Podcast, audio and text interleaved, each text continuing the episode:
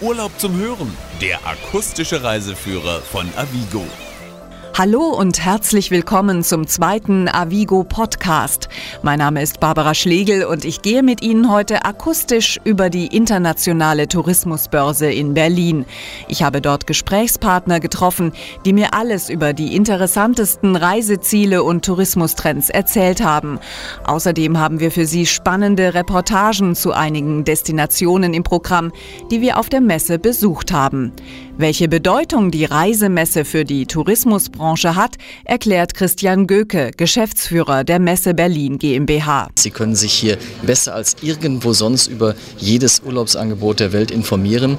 Und wir sind hier der größte Kongress für den Tourismusbereich weltweit. Wir werden an die 10.000 Kongressteilnehmer zählen, hier das absolut den neuesten Stand des Wissens vermitteln und diese Kombination, die ist unschlagbar und mit dieser Kombination werden wir auch hoffentlich die nächsten 40 Jahre erfolgreich bestreiten. Lassen Sie uns jetzt mit unserem Weltbummel über die Messe beginnen. Ron Yeatman, Geschäftsführer von avigo.de, hat dort für Sie die Trends bei den Fernreisen herausgesucht. Sicherlich Dubai, aber auch andere Emirate und Golfstaaten. Australien ist und bleibt für viele ein exotisches persönliches Traumziel, schon deshalb, weil es so weit weg ist. Und Thailand natürlich, obwohl der Nachbar Vietnam auch immer interessanter für den Touristen wird. Thailand hatte nach dem Tsunami große Anstrengungen unternommen, die touristische Infrastruktur so schnell wie möglich wiederherzustellen.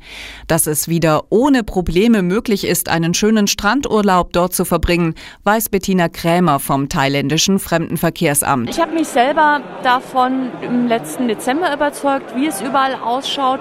Phuket, Krabi, Koh Lanta, da ist eigentlich volle Normalität wieder. Die Buchungen sind auch schon wieder sehr, sehr gut. Manche Hotels waren jetzt um die Weihnachtszeit schon 100 Prozent wieder ausgelastet.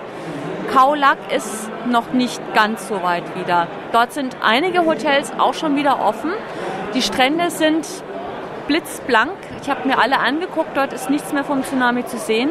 Es wird natürlich im Moment auch wieder gebaut. Viele Hoteliers wollen ihre Hotels wieder eröffnen zur Wintersaison 2006, 2007, sodass man im Sommer jetzt mit einigen Baulärm rechnen muss bei manchen Regionen. Es gibt aber auch andere, wo die Hotels eben schon offen sind und wo nichts nebendran ist und wo man wirklich glaubt, man ist im Kaulak von hm, 1995. Wenn Sie noch keinen Urlaub in Thailand verbracht haben, aber planen, dieses Ferienparadies zu besuchen, dann hat Bettina Krämer für Sie folgenden Tipp. Dem Einsteiger würde ich empfehlen, entweder zuerst nach Phuket zu fliegen, Winter vor allem, oder nach Koh Samui, das sich auch im Sommer ganz gut eignet, weil dort die Regenzeit ein bisschen versetzt ein fällt und äh, man im Sommer gerade Juni bis August dort gut baden kann. In Phuket ist das dann schon ein bisschen regnerischer. Da ist wirklich die beste Zeit im Winter.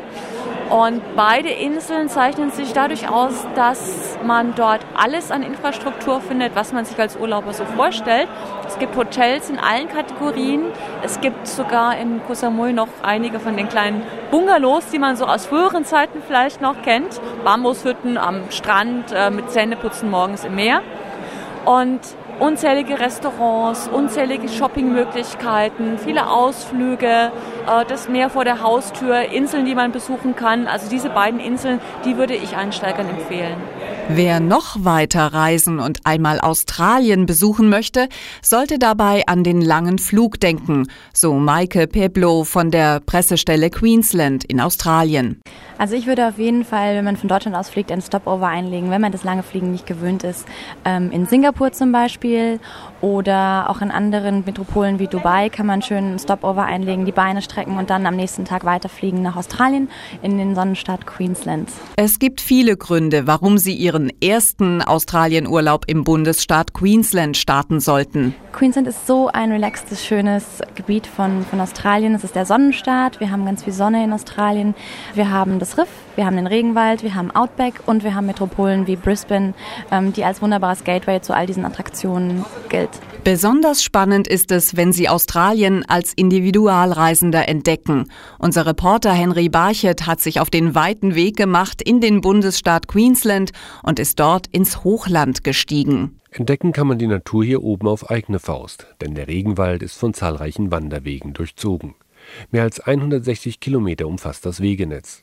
Die Routen führen in tiefe Schluchten, zu zahlreichen Wasserfällen und bieten großartige Ausblicke. Besucher werden von der speziellen Atmosphäre berührt. Das ist so ein bisschen eine andere Welt.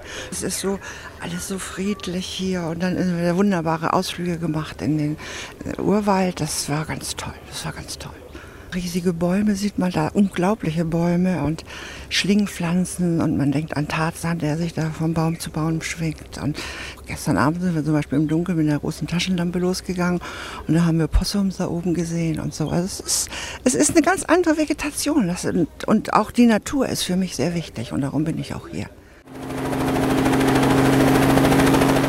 Ein Hubschrauber holt mich auf dem Hochplateau ab und eine halbe Stunde dauert der Flug zurück an die Küste.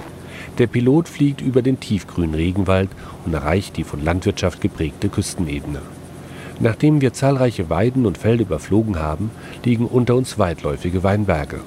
Der Hubschrauber landet auf der Wiese vor einem großen Weingut. Die mächtigen Stahlkessel des Kältehauses reflektieren die Sonne. Hier wartet der Kellermeister des Cerome Weingutes Ben Peterson auf mich. Das größte Weingut in Queensland kann man gut von der Gold Coast aus erreichen, wo viele Touristen wohnen, aber auch von der Hauptstadt Brisbane aus. Hier sehen Sie eine schöne Landschaft und wir haben die Möglichkeit, verschiedene Traubensorten anzubauen, um zu zeigen, dass wir wirklich ein Weingut sind. Während in den südlichen Regionen Australiens schon seit vielen Jahren Wein kultiviert wird, ist die Geschichte des Weinanbaus in Queensland dagegen relativ jung. Uh, Bevor wir das Gelände 1985 kauften, haben es deutsche Siedler als Weideland genutzt. Aber wir wussten, dass davor Früchte angebaut worden waren. Deshalb waren wir uns sicher, dass wir hier Weinberge anlegen können. Uh, Inzwischen haben die Weine aus Queensland die gleiche Qualität wie die aus anderen Regionen Australiens. Die Weine liefert das Gut in die Restaurants nach Brisbane oder an die Hotels der Gold Coast.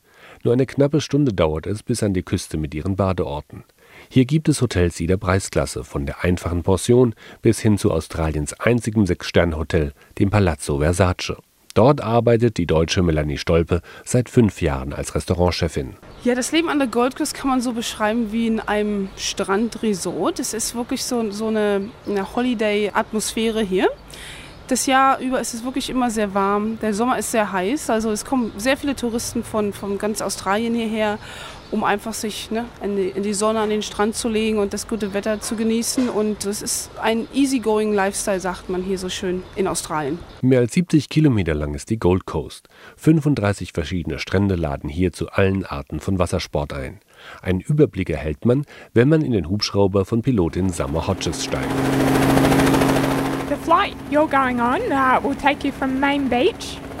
Der Flug beginnt hier am Main Beach. Dann fliegen wir ins Inland über den Ort Broad Beach, das Jupiter Casino, Pacific Fair und zurück nach Surfers Paradise. Man sieht auf diesem Flug all die wunderschönen Strände und hohen Gebäude entlang der Küste, aber auch das Hinterland bis zu Mount Warming.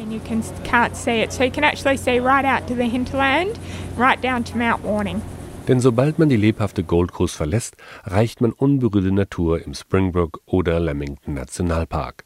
Manuela Möllekon ist hier auf Entdeckungstour gegangen. Gold Coast auf jeden Fall sehr viel Trubel, sehr viel Menschen. Man trifft auf Leute jeglicher Nation, jeglicher Art. Es ist einfach wunderschön, weil man auf so viele Leute trifft und weil weil alle freundlich sind und alle zusammen irgendwie gut auskommen. Ich bin mit einer Freundin aus Deutschland zusammen gereist. Wir haben uns äh, ein Auto gekauft in Brisbane und sind damit die Gold Coast entlang gefahren. Würde ich sagen, die beste Möglichkeit, weil man an vielen kleinen Orten auch Halt machen kann, wo man jetzt mit dem Bus nicht unbedingt dran vorbeikommen würde. Und dadurch haben wir wirklich sehr schöne Fleckchen an der Gold Coast, die auch nicht so bekannt sind, kleine Örtchen kennengelernt und dort viele le nette Leute kennengelernt.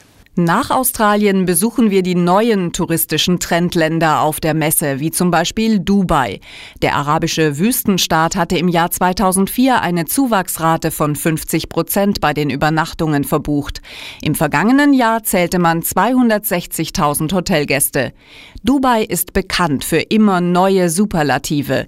Stefan Mark vom Government of Dubai verrät Ihnen die neueste geplante und die verrückteste bereits bestehende Attraktion. Es ist geplant, ein Unterwasserhotel in Dubai zu bauen. Dabei wohnt man dann in ca. 12 bis 20 Metern Tiefe. Und Skifahren in der Wüste ist bereits möglich.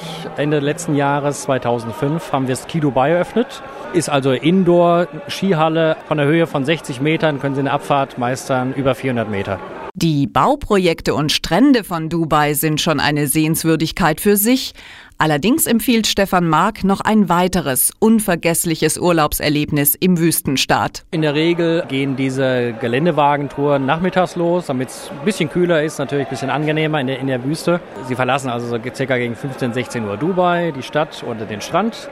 Und was ganz beliebt ist, ist mit den Geländewagen durch die Dünen zu springen. Das muss man wortwörtlich nehmen. Also wir haben ausgebildete, sehr gute Fahrer. Es ist, ein, ist schon ein bisschen Nervenkitzel dabei, ein bisschen wie Achterbahn fahren durch den Sand.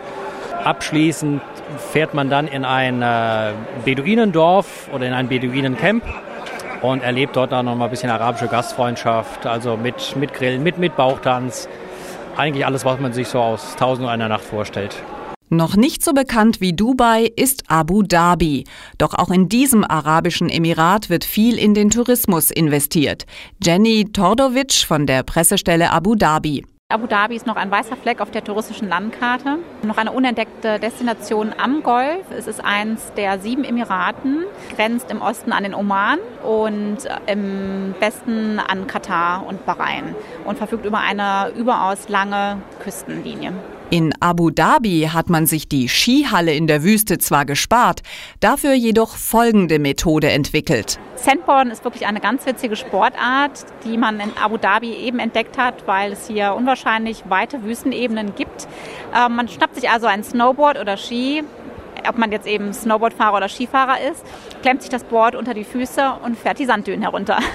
Wer nach dieser sportlichen Betätigung Hunger bekommen hat, sollte in jedem Fall die arabische Küche probieren. Noch einmal Jenny Tordovic. Wer Lamm mag, ist hier natürlich vollkommen richtig. Die arabische Küche bietet eben viel Lammfleisch, natürlich auch Hühnchen. Es gibt äh, einen sehr starken indischen Einfluss in Abu Dhabi. Das heißt sehr viel mit Safran, auch Curry. Es gibt das Bariani, das ist eine Art Reisgericht mit Rosinen, mit Lamm drin. Dann eine Art Auberginen und Olivenmus sogenannte Hummus, das natürlich mit Fladenbrot, mit den Händen ganz einfach gegessen wird. Also Abu Dhabi bietet hier wirklich alles, ähm, von der arabischen Küche bis zur internationalen Küche. Es ist durch und durch ein Hochgenuss. Aber auch wenn Sie im Urlaub lieber auf Entspannung pur setzen, auf der ITB finden Sie zahlreiche Wellnessangebote.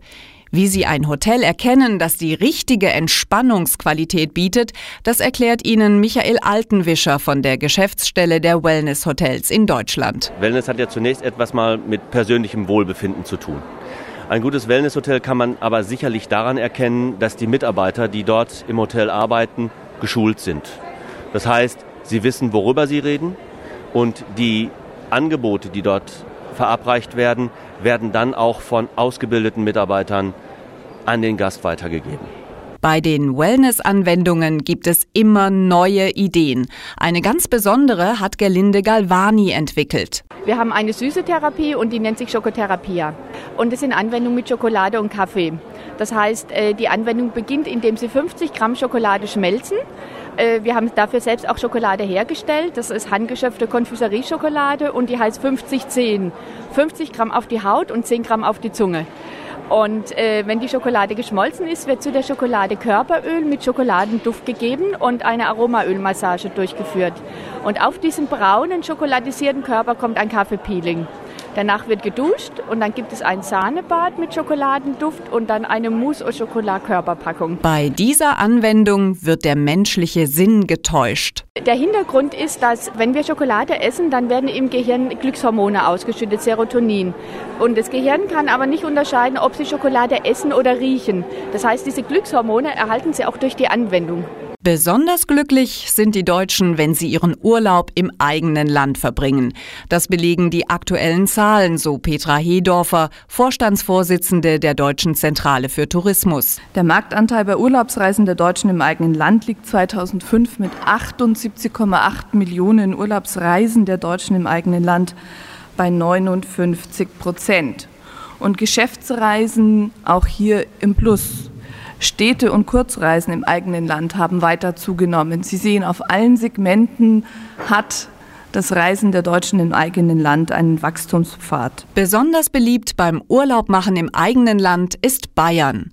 Ganz einfach, weil es so viel bietet, meint Ron Jiedman, Geschäftsführer von avigo.de. Von Ferien auf dem Bauernhof bis zum Luxus-Wellness-Hotel. Wandern, Paragliding, Golfen im Sommer, Ski- und Snowboardfahren im Winter und natürlich der absolute Trendsport dieses Jahr, Nordic Walking. Das südbayerische Hochgebirgsdorf Reit im Winkel setzt hier jetzt noch eins drauf. Nordic High Walking. Der Heimatort von Rosi Mittermeier hat in 1200 Meter Höhe die erste High Walking Arena Deutschlands eröffnet. Besonders für Familien mit Kindern hält Reit im Winkel in diesem Sommer viele spannende Urlaubsangebote parat. Pia Hoffmann hat sich für uns dort umgeschaut. Ein wahres Hochgefühl. Nordic Highwalking auf knapp 1300 Metern Höhe mit Panoramablick über die Gipfelwelt der Alpen. Hier hält sich auch Langlauf-Olympiasiegerin und Weltmeisterin Efi Sachenbacher mit Highwalking fit, berichtet ihre Mutter. Gestern zum Beispiel haben wir eine Wanderung gemacht über den Jochberg drüber. Das ist die Nordic Walking Strecke, ein bisschen eine schwerere, eine schwarze Strecke. Die 120 Kilometer langen Wege der Hocharena haben verschiedene Schwierigkeitsgrade und eignen sich auch zum Mountainbiking und Wandern für die ganze Familie. Viele Forstwege sind sogar sogar mit Kinderwagen zugänglich. Florian Weindl vom Kids Aktivprogramm betreut Kinder aber auch ganztags. Wir spielen in die Lofer Auen, da ist es eine ganz natürliche Umgebung mit einem Fluss durch, da ist eine Lehmbank drauf, da kann man Lehmfiguren machen, man kann mit Steinen spielen, mit Unterholz, mit Moos, da werden Krokodile gemacht mit den Kindern, also die lernen sehr viel von der Natur. Beim Wimmerbauern können Sie sogar lernen, wie der Almabtrieb funktioniert und wie Butter gemacht wird. Der Bauernhof von Marianne und Franz Mühlberger liegt mitten im Ort. Es kommen ja viele Kinder vorbei, die eigentlich noch nie natürlich eine Kuh gesehen haben. Bei alle Fragen dürfen wir gucken. Die anderen lassen wir so reinschauen. Ich zeige den Leuten auch die Kälber und im letzten Sommer haben wir ein besonderes Glück gehabt, da hat eine Kuh Drillinge gehabt. Das war natürlich eine Mordsensation. Sensationen ist man im Ort schon gewohnt. Schließlich ist Volksmusikstar Maria Hellwig in Reit im Winkel aufgewachsen und schaut auch heute noch gern mal im örtlichen Bauerntheater vorbei. Goldmedaillensiegerin Rosi Mittermeier kommt von der Winkelmoosalm und selbst hier auf 1200 Metern Höhe ist für kleine und große Urlaubsgäste an alles gedacht, so Uli Becker vom Gasthof Sonnenalm. Wir haben natürlich nicht nur eine Spielwiese für die Kinder, sondern wir haben ganz speziell auch für die Kinder Kinderklos gemacht und Kinderwaschbecken, die die Höhe haben, dass man kindgerecht zur Toilette gehen kann. Eine weitere beliebte Urlaubsvariante, die Städtereise. Für jeden Geschmack ist hier etwas dabei. Ron Yeatman von avigo.de hat für Sie ein paar ganz spezielle Tipps. Köln dieses Jahr schon wegen dem Queen Musical We Will Rock You oder besonders für Kinder spannend Hamburg mit seinem Miniatur Wunderland in der Speicherstadt. Das Highlight dieses Jahr ist aber sicherlich Dresden, feiert immerhin sein 800-jähriges Stadtjubiläum. Zuständig für das Stadtjubiläum ist Pressereferentin Carla Karlauch. Ich habe sie gefragt, wie und wann das Fest begangen wird. Der Oberbürgermeister der Landeshauptstadt Dresden, Ingolf Rosberg, hat das gesamte Jahr 2006 zum Festjahr erklärt. Das heißt, in Dresden wird das ganze Jahr über gefeiert. Der offizielle Startschuss für das Jubiläum wird am 31. März mit dem Festakt in der Semperoper gelegt. Am 31. März 1206 wird Dresden zum ersten Mal in einer Urkunde erwähnt. Das war für uns Anlass, äh, das als Geburtsstunde dieser Stadt zu nehmen und damit 800 Jahre später das große Jubiläum zu feiern. Im Jubiläumsjahr werden außerdem viele Extraveranstaltungen durchgeführt. Für Kulturfreunde ein Muss. Also ich denke, dass die Stadtfestwoche vom 14. bis 23. Juli schon ein ziemlich großes Event ist. Abgeschlossen wird die Open-Air-Tradition oder die Open-Air-Saison in 2006 mit dem großen historischen Festumzug am 28. August. Und ich denke, das ist ein Ereignis, das sollte sich keiner entgehen lassen. Das Highlight in Dresden ist natürlich die im vergangenen Jahr wieder eröffnete Frauenkirche. Sie erstrahlt in neuer Schönheit und kann jetzt besichtigt werden. Genauso interessant ist die Geschichte ihres Wiederaufbaus, schwärmt die Tourismusdirektorin von Dresden, Yvonne Kubica. Es gibt parallel zur Frauenkirche im Stadtmuseum eine ständige Ausstellung zur Geschichte der Frauenkirche. Und das kann ich nur jedem empfehlen dass er, wenn er Zeit hat, äh, sich wirklich in das Stadtmuseum begibt, das, was unmittelbar äh, bei der Kirche liegt, um diese Geschichte der Frauenkirche, also Zerstörung und Wiederaufbau etc., äh, sich nochmal vor Augen zu führen. Die Stadt an der Elbe bietet aber noch viel, viel mehr. Ein paar Tage oder ein Wochenende sollten Sie schon einplanen, wenn Sie die wichtigsten Sehenswürdigkeiten besuchen möchten. Meine Kollegin Pia Hoffmann hat sich vor Ort für uns umgeschaut. Übers Wochenende auf den Spuren von August dem Starken wandeln. Historische Stätten gibt es in Dresden jede Menge. Und die sind mit einem speziellen Angebot des Tourismusbüros ganz einfach und preiswert zu erkunden, so Pressesprecher Christoph Münch. Es gibt die Dresden City Card, die 48 Stunden Stunden lang gilt. Mit ihr hat man zwei Tage freie Fahrt mit den öffentlichen Verkehrsmitteln und auch freien Eintritt in die Kunstmuseen der staatlichen Kunstsammlung. Dazu noch zahlreiche weitere Ermäßigungen, also bei äh, Turmbesteigungen und anderen ähm, Sehenswürdigkeiten und Museen sind da also inbegriffen. Am ersten Tag bietet sich eine Besichtigung der Innenstadt an. Stadtführer Dr. Klaus Kemmer weiß, was man sich bei einem Kurztrip auf keinen Fall entgehen lassen darf. Ja, wenn man nach Dresden kommt und nicht viel Zeit hat, muss man natürlich ins Zentrum gehen, um den Theaterplatz herum, sich vor allem zunächst mal den Zwinger anschauen. Das ist eines der tollsten Barockgebäude, die man in Deutschland überhaupt hat. Dann sollte man sich immer entlang der Elbe, der Brühlschen Terrasse bewegen, wo man einen fantastischen Blick auf die Elbe selbst hat und zur Frauenkirche natürlich, also die wiedererstandene große Kirche, einer der Hauptanziehungspunkte von Dresden. Am zweiten Tag empfiehlt es sich, die Umgebung näher zu erkunden und da dürfen die Elbschlösser natürlich nicht fehlen. Ein Geheimtipp ist die Schlenderweinprobe mit Winzer Lutz Müller. Er nimmt die Gäste mit auf eine ganz besondere Besichtigungstour. Die Gäste bekommen ein Glas in die Hand, ich nehme den Wein mit und dann schlendern wir durch die Parkanlage und ich berichte den Gästen über Park, Schlösser und Weinbau und wenn wir an besonders schönen Stellen sind, können wir auch dann den entsprechenden Wein trinken. Krönender Abschluss eines Dresden-Besuchs ist eine Dampfschifffahrt auf der Elbe. Hier erleben Passagiere die Elblandschaft aus einer ganz neuen Perspektive und erfahren nebenbei noch so manche Anekdote. Zur Linken der berühmte Ort Dresden-Blasewitz. Hier im alten Gasthof lernte auch äh, Friedrich Schiller die Schankwirtstochter Auguste Segedin kennen. Und er hat ihr ja ein literarisches Denkmal gesetzt in seinem Schauspiel Wallensteins Lager.